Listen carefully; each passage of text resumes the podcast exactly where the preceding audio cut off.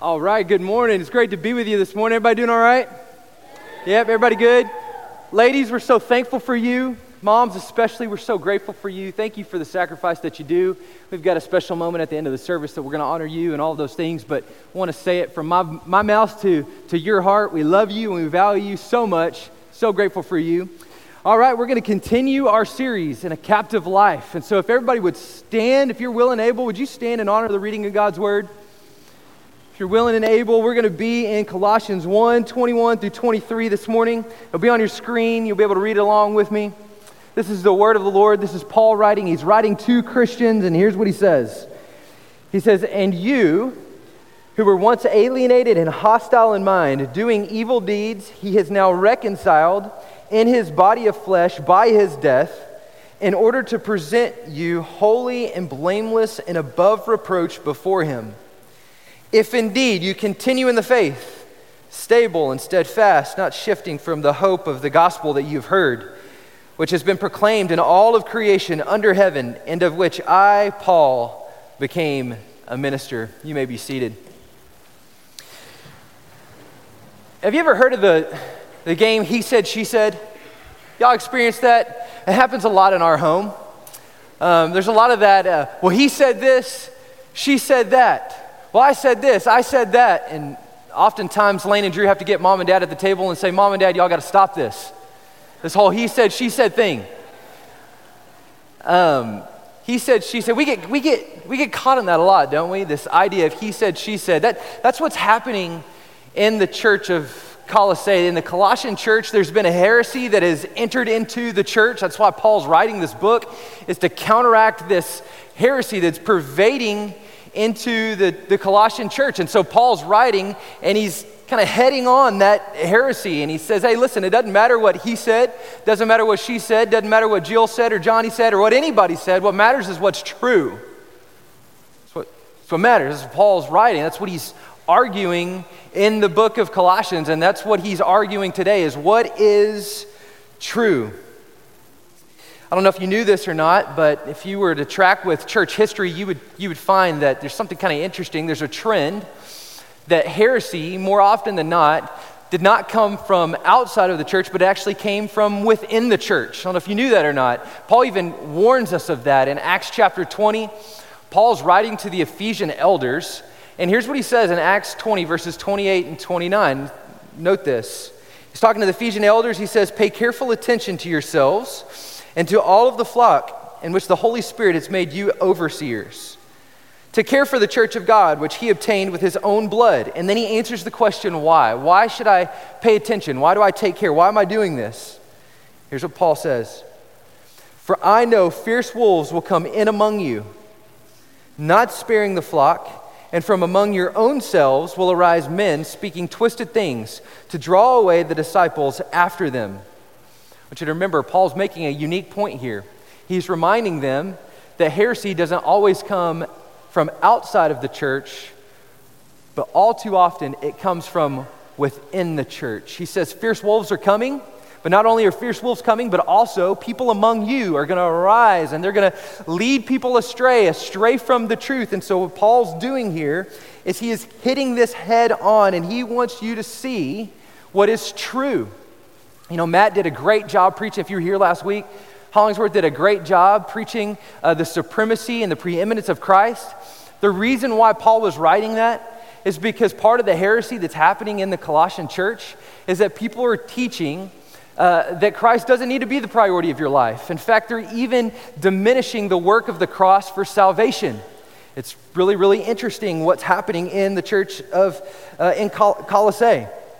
Again, they're teaching that salvation is either gained or sustained by adhering to rules or regulations. Now, does that sound familiar to anybody? This idea, this teaching that salvation or God's favor is, a, is achieved by what we do for God, and that that favor is sustained by what we do for God, our performance before God. See, what's happening in the church of Colossae is this thing that we've called legalism.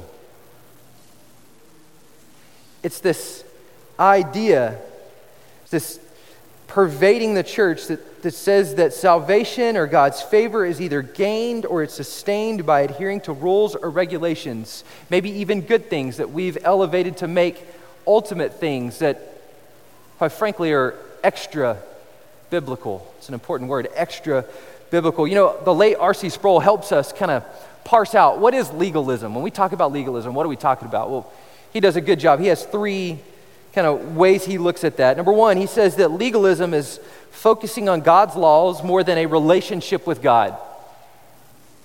I know nobody's guilty of that in the room, right?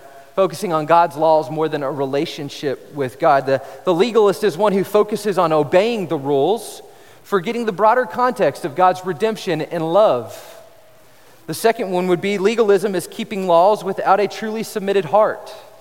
It's like paying lip service. Yeah, it's here's these rules, here's, these regulations, and we pay lip service to those, but at the end of the day, on the inside, the heart is actually far from God. It's setting expectations for others to, to follow, or even for yourself to follow, yet you know deep within that your heart is far from God. The third perspective that Sproul gives to us, he says that legalism is turning from human traditions or turning human traditions into divine laws It's to be like taking a tradition or an idea from Scripture. Again, we're elevating it to a place where it becomes what we call extra biblical.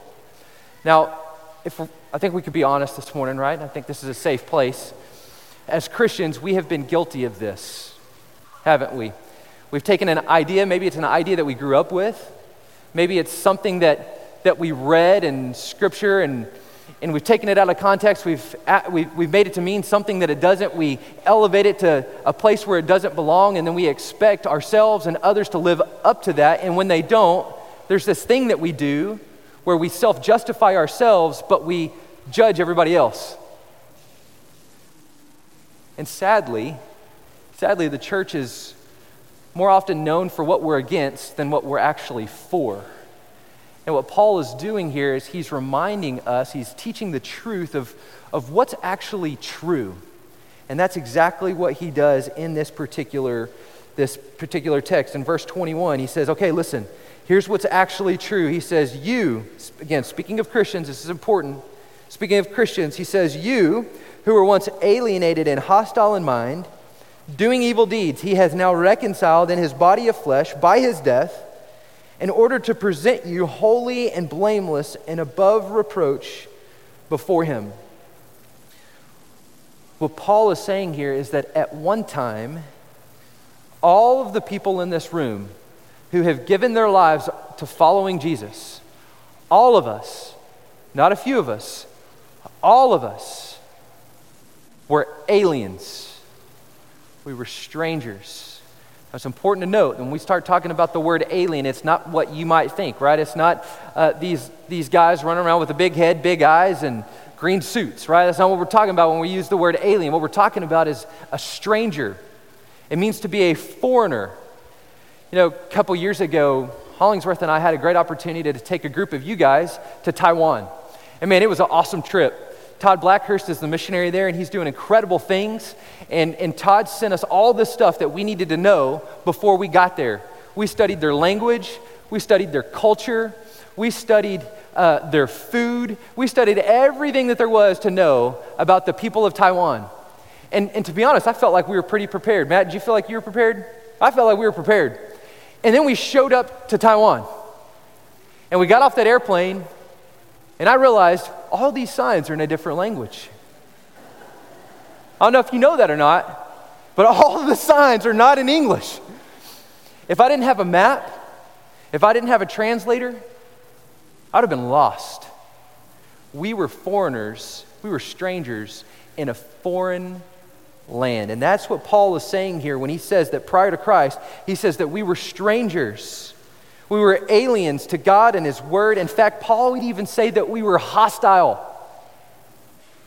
We were hostile to God and to His Word and to His kingdom. You and me, we were hostile. We were strangers. We were cut off. We were not a part of the family of God.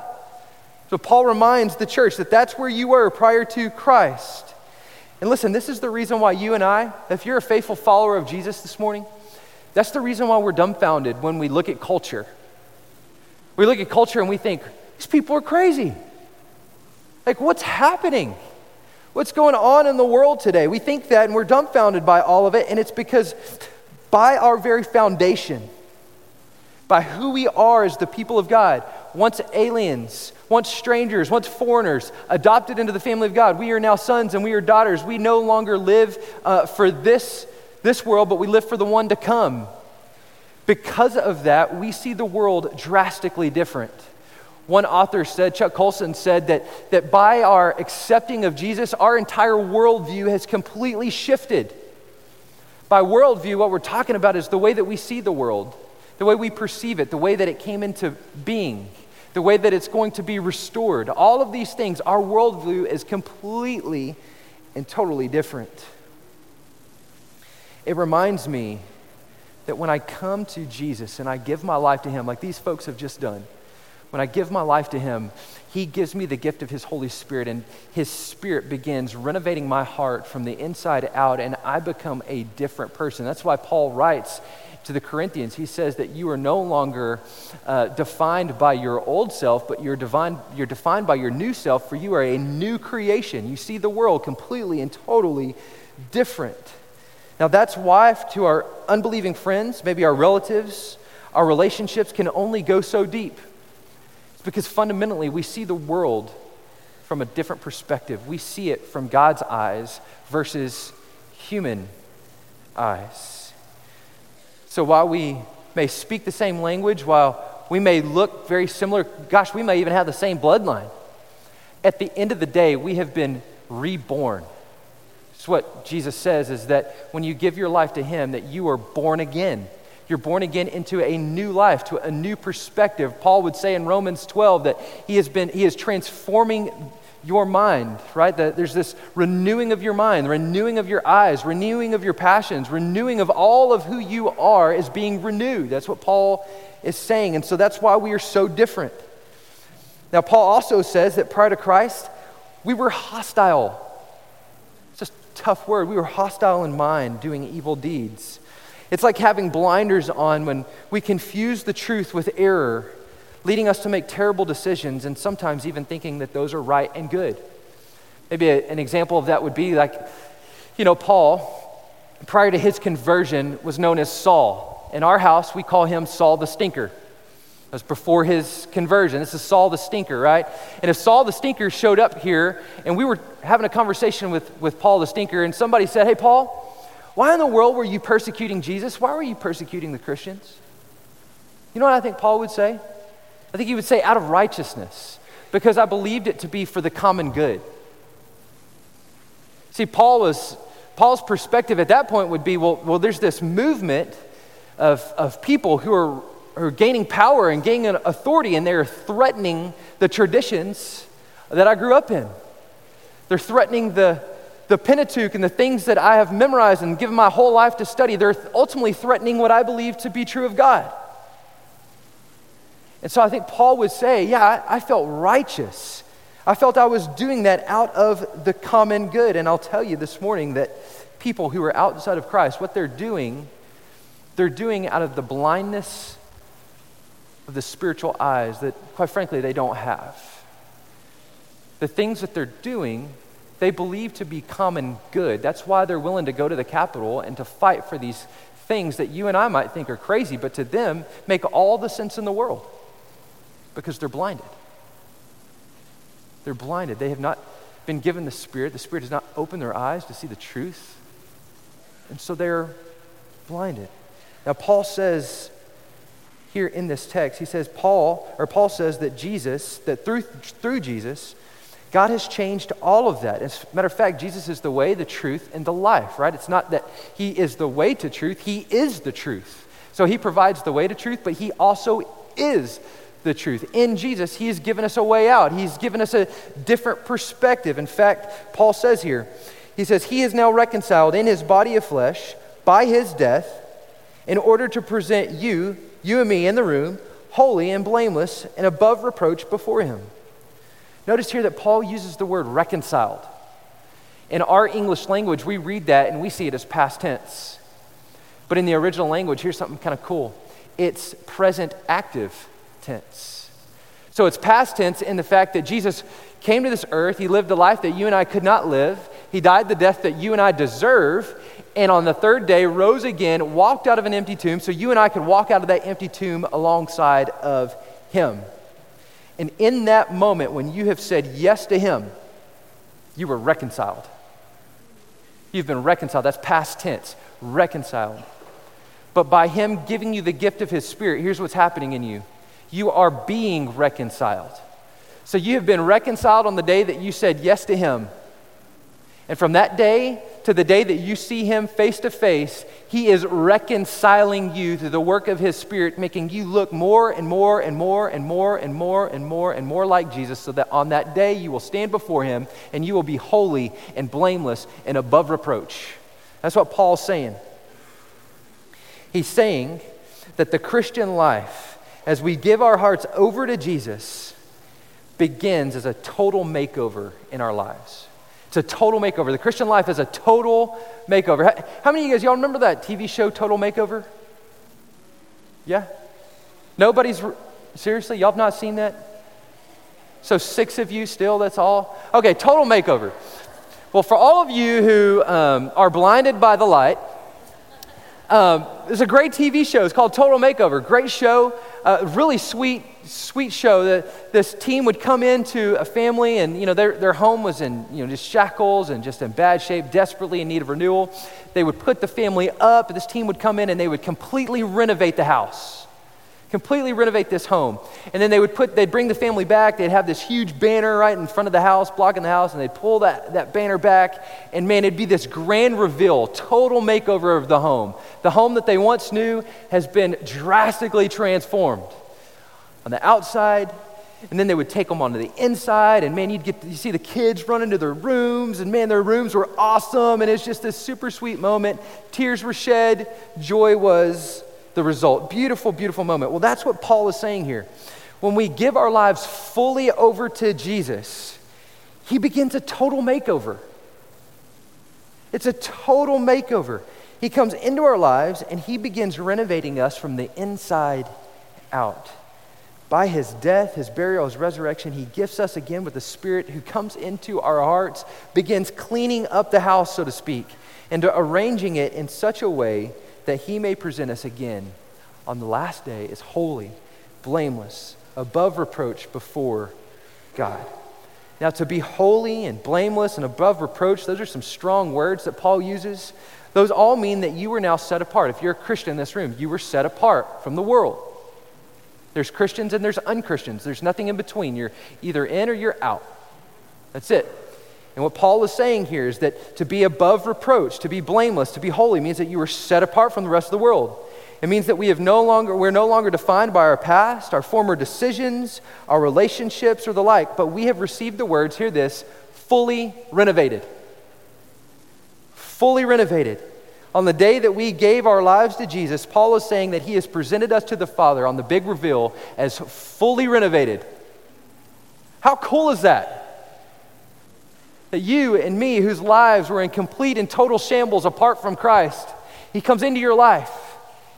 He gives you the Spirit and He begins to clean you up from the inside out. By the way, you know, we don't come to Christ in our perfection, we come to Christ in our imperfection, and it's through Him that He is making us perfect. That's the problem with legalism. Legalism demands perfection, Christ demands imperfection and says, hey, I'm going to do what you can't do, and I'm going to make you perfect. I'm going to make you holy. I'm going to make you blameless. I'm going to make you above reproach. He's going to do in your life what you can't do. So on that last day, man, he's going to present you as holy, blameless, above reproach, totally renovated before him. Now, this is not to say, by the way, that, that we are perfect. But anybody in the room agree that you're, would you be so willing to raise your hand if, you, if you're perfect? I'd love to meet you. I would love to shake your hand. I, I would love to learn from you because, man, I tell you what, I think all of us would agree that we have a long way to go, don't we? Yes. If you don't have kids, it'll remind you get married. It, it'll, it'll, it'll challenge you. We all in this room are far from per- perfect. We've got a long, long, long, long, long way to go. We've got a lot of renovation to be done, but I'll tell you, here's what's cool. The work that Jesus is doing in your life, the work that He's started in your life, comes from a place of security. Here's what I mean by that. Paul, he makes this de- declarative statement, Philippians chapter 1, verse 6. Here's what Paul says He says, The work that He began in you, He will bring it to completion on the day of Jesus. And so, again, when you walk that aisle, when you said yes to Jesus, I'm giving my life to Him, from that moment on, you're living in a place of security that the work that Jesus is doing in your imperfection comes from a place of security so that you don't have to sit and doubt, Am I saved? You don't have to doubt that because God is working in you. He's renovating your heart from the inside out. He's working from a place of security. Now, here's kind of the interesting thing. In verse 23, Paul kind of makes a weird right turn. Paul has a tendency to do that. In verse 23, he, he inserts an if clause. So the reason why I, I mentioned the security is because of what I'm about to say here in just a second. He has an if clause, and here's what he says He says, You know that you have been reconciled if, you know you're a redneck if, just kidding. You know you've been reconciled if, indeed, you continue in the faith, stable and steadfast not shifting from the hope of the gospel that you've heard, which has been proclaimed in all of creation under heaven, and of which I, Paul, became a minister. He says, in other words, we can know for sure that we are saved if we continue in the gospel that we heard, the gospel in which we have believed, right? So, so salvation comes from hearing, hearing of the word, believing, and in the, the, the, gospel in which we stand. That's what Paul's saying here. He says, You know that you have been reconciled, and you know you're being reconciled when you're not shifting, running away from the gospel that you heard, the gospel that you believed, and the gospel that you stand. Now, okay, awesome, great.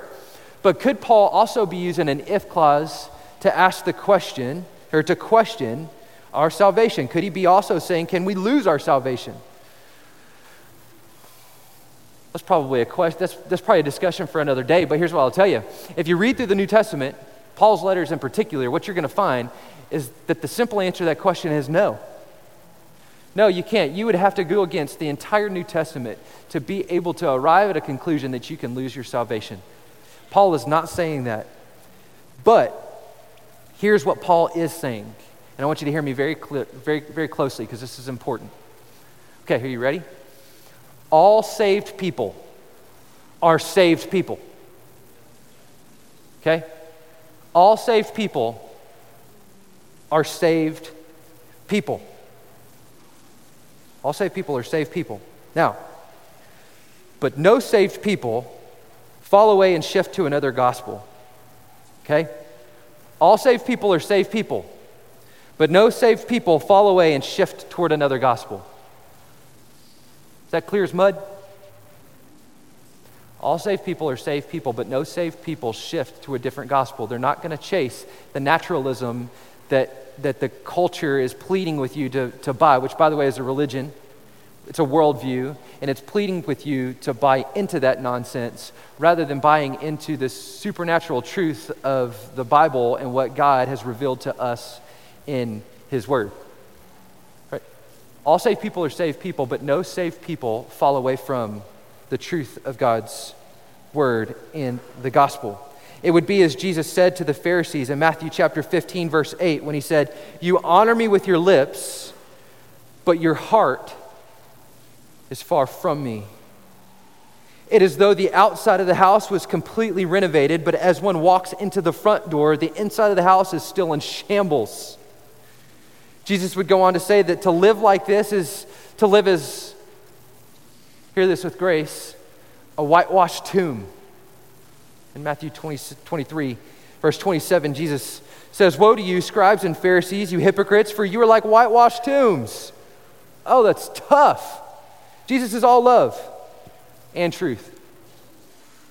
He goes on to describe what it means by a whitewashed tomb. He says, For you are like whitewashed tombs which outwardly appear beautiful, but within are full of dead people's bones and all uncleanness.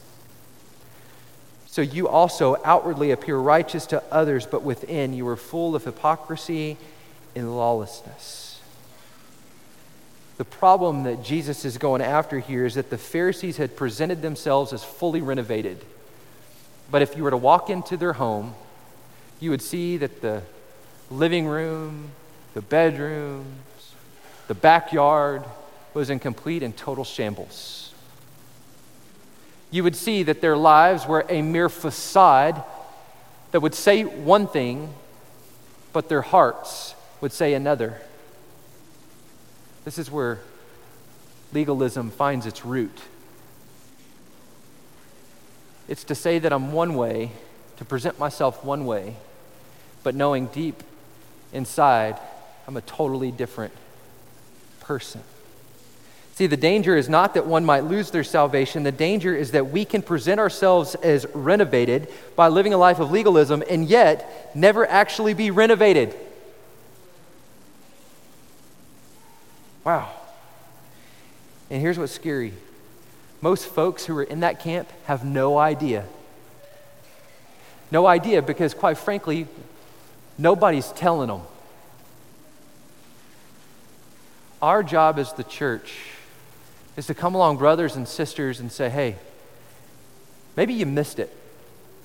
Because if your life looks a whole lot like griping about everything, if you're completely and totally just miserable because of the standard that you place on your life and the standard that you're placing on everybody else's life, and nobody can live up to your standard, it may be because you've missed the standard and you didn't know it.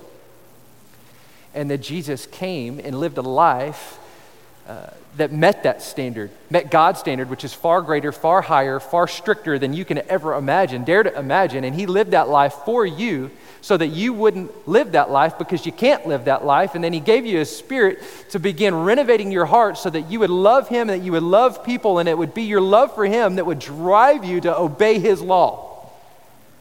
See, that's the difference, right? There's a difference between me living a life trying to gain God's favor than living a life from God's favor. You see the difference? As a child, as a son, as a daughter, I, I stand in the righteousness of Christ. I don't have to stand in my filth and rags. I don't have to stand in my mistakes and my bad decisions, and I don't have to be defined by any of those things because I stand in the righteousness of Christ because of what He has done for me. And because of that, I recognize that I'm a terrible person. Deep down inside, I'm a monster. And we all are apart from Christ. And it's when we start thinking that we've got it right, that we've got it figured out. That's the moment when we miss it. When we didn't show up to our own total makeover. And Christ is pleading with you and me for the unbeliever in the room, for somebody who, is, who, who has never given their life to Christ. He's pleading with you. He's saying, hey, listen, come to me. Find rest in me. You can run to all these other things, but you'll never find rest. You'll never be satisfied, but come to me. I will satisfy you. I will renovate you. And I will continue to renovate you until the day you stand before your Maker, and I will present you as holy and blameless and perfect and total totally remade. And then to you and to me in the room who, who have given their lives to Christ, he's saying, hey, listen, I'm still, re- I'm still making you. I'm still transforming you from the inside and out, but it's not from the outside in, it's from the inside out. It's the heart that I care about. It's your heart. Listen, I love this beautiful imagery that God gives us in the Bible as He reveals His, his story of redemption, as He takes your heart of stone and He gives you this heart of flesh that beats for Him, that's soft and it's tender towards God and towards people. And it's through that soft, tender heart that He gives you that we're able to love Him, that we're able to love people. And even when we don't understand them, we can still love them. Not because of what they do, but because of who created them. And man, I'm telling you, if we want to be a church that makes a difference in this world, and I sure hope we do, I don't want us to be a sleepy church where we're, we're content with just whatever. I mean, who wants that? You want to be a part of that? Who, who wants to be a part of apathy? Boy, I sure hope not. I hope we would never settle for that. I hope that you and I would be a church who's on fire. It's on fire that God is at work in our hearts and He's changing us and He's moving us and He's moving us to give of our lives, to give of our finances, to give of our time, to give of our treasure, to give of our gifts, all for His kingdom, to see people come to know Jesus. Listen, 18 people, that ought to be a minimum. That ought to be a minimum of what we ask and what we expect from God. Listen, we want people's lives to be totally remade. Well, your life to be totally remade. But listen, it's not going to be remade when we sit on our pedestal, judging everyone for, for what they're not, misunderstanding us for who we are, and not recognizing that it's Jesus. It's Jesus who transforms our life, who is the total makeover, who comes into our life and remakes us from the inside out. Oh, isn't that great? I love it. Let me pray for you. Father, we love you. We thank you for your grace. Oh, I thank you for grace. I thank you that you've come into my life and that you've transformed my heart. And you're transforming my heart. Lord, I don't want to be the same person I was yesterday that I am today or tomorrow. God, I want you to transform me. I want to look more and more like Jesus. I want to trust you more, Lord. It's hard to give of my finances.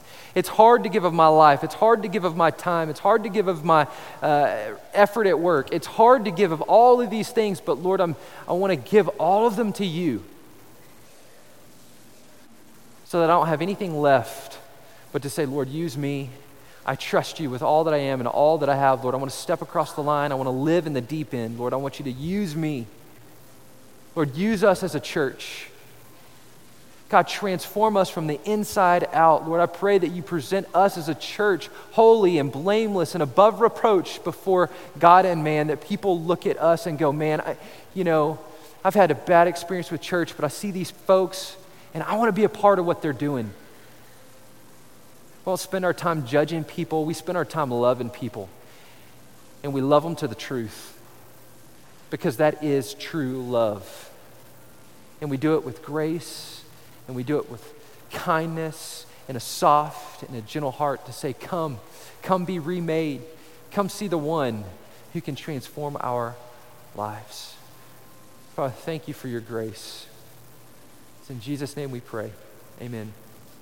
Listen, if you've never placed your faith and trust in Jesus, I would love an opportunity to get to talk to you about how you can experience a total makeover. Because I'm telling you, a captive life requires a total makeover. I want you to be captive to Christ, but it begins there. This morning, if you're in the room and you're like, man, I just, golly, I, my heart is hardened and I need somebody to pray over me. Our team, right out these doors at Connection Central, would love to pray for you. They would love to encourage you and help you along that path. So please don't, don't wait for another Sunday. Because you know what? Procrastinate, we'll punt it. Don't punt it. Do it today. Make that decision today. Step across that line today, okay?